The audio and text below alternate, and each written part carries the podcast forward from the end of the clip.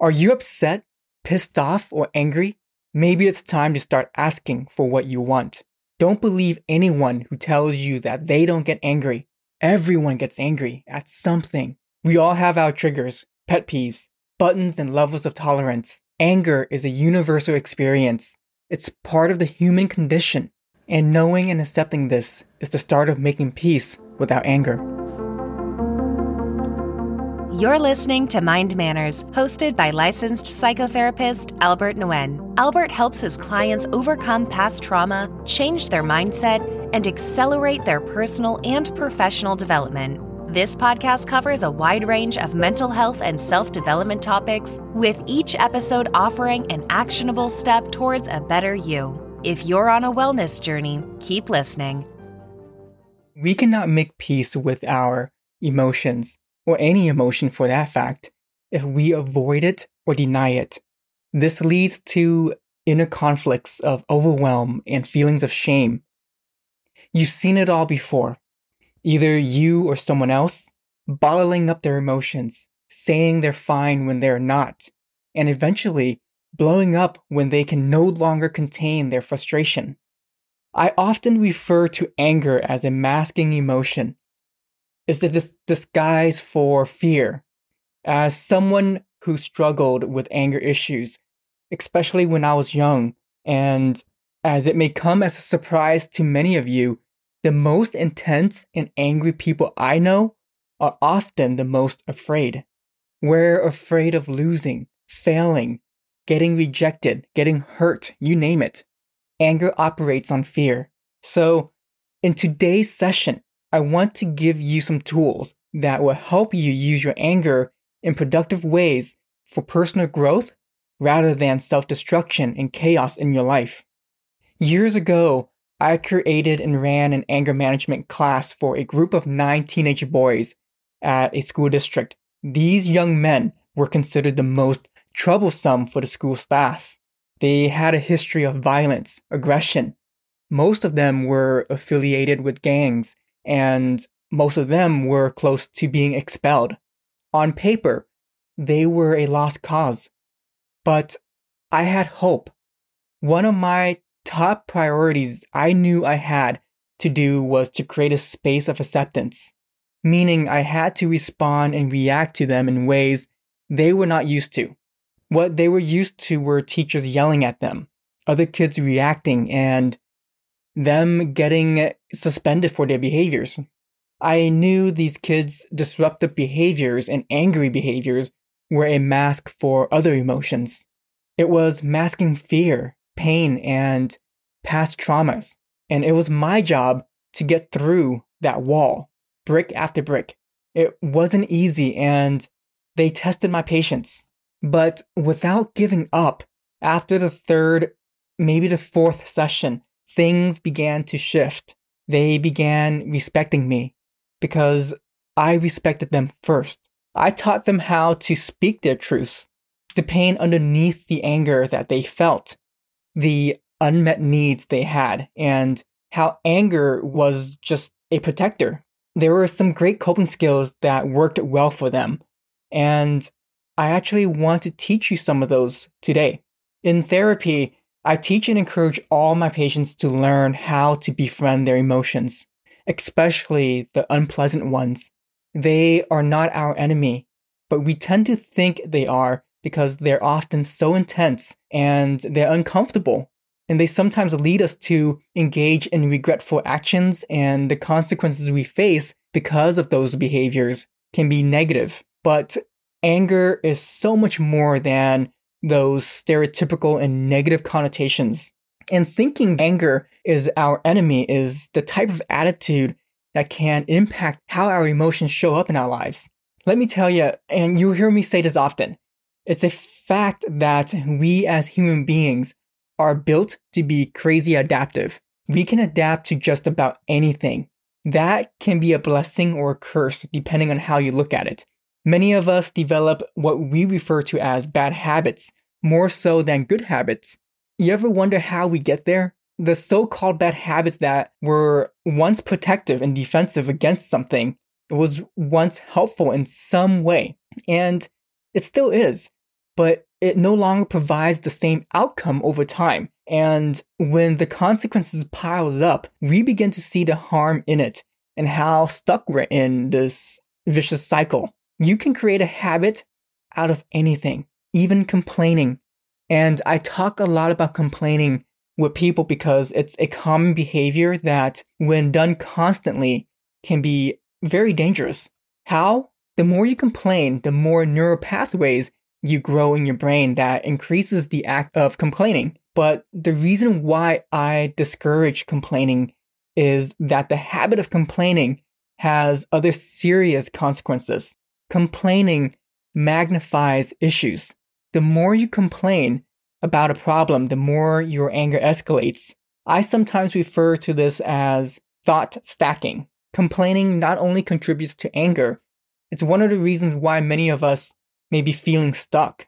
It becomes a way of thinking where you stack one rationale, one reason for why life sucks after the other. Soon enough, it becomes hard to even see past our own intellect. And not only that, complaining is contagious. If you often co ruminate, you can trigger and influence others' mood and anger just by your constant state of negativity. So, why do we complain? I think it's quite obvious and simple. We either don't know what we want or we don't know how to get what we want. Whatever it is, if you don't have clarity, confidence, or belief that you can meet your own needs, it's easy to complain. And when you keep complaining, you stack reasons that only increases your frustration. And if you co-ruminate, you can increase this even more by stacking each other's complaints. In reality, anger and frustration tends to be caused by behaviors that we engage in that prevents us from getting what we want or need. For example, and I see this a lot, calling your friend to complain about your partner or complaining about your boss to your colleagues. Doing this does not help solve your problems, get your needs met. Not that there's a problem with venting to your friends or, or having a support system to talk over and process things. It's just when it becomes a chronic issue or a habit, this is when we actually have to really set some boundaries around this. So if you suffer from anger issues, you may be suffering from chronic complaining. It's important to work on this. So let me share a communication technique that you can try. This is turning your complaints into solution focused statements. For example, let's say you're upset that your boss is constantly piling up your workload and you don't feel appreciated. You might say, My boss keeps giving me projects when I'm so busy. I'm tired and it would be nice to have more downtime. How can you turn this into a clear statement that asks for what you need?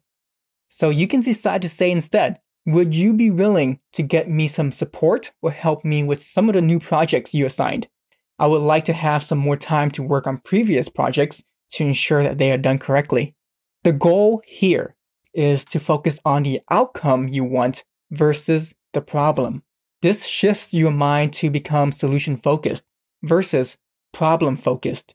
So it doesn't matter if it's a request or a statement. The key is to focus on what you want and less on what you don't want. So, another important skill to make anger work for you is sharing how you feel. I mean, how shocking would it be for people to really know what you think or feel? Of course, you can't just say everything that pops up in your head, but when you don't talk about what's important to you or share your concerns or worries, you can create a, lot of problems.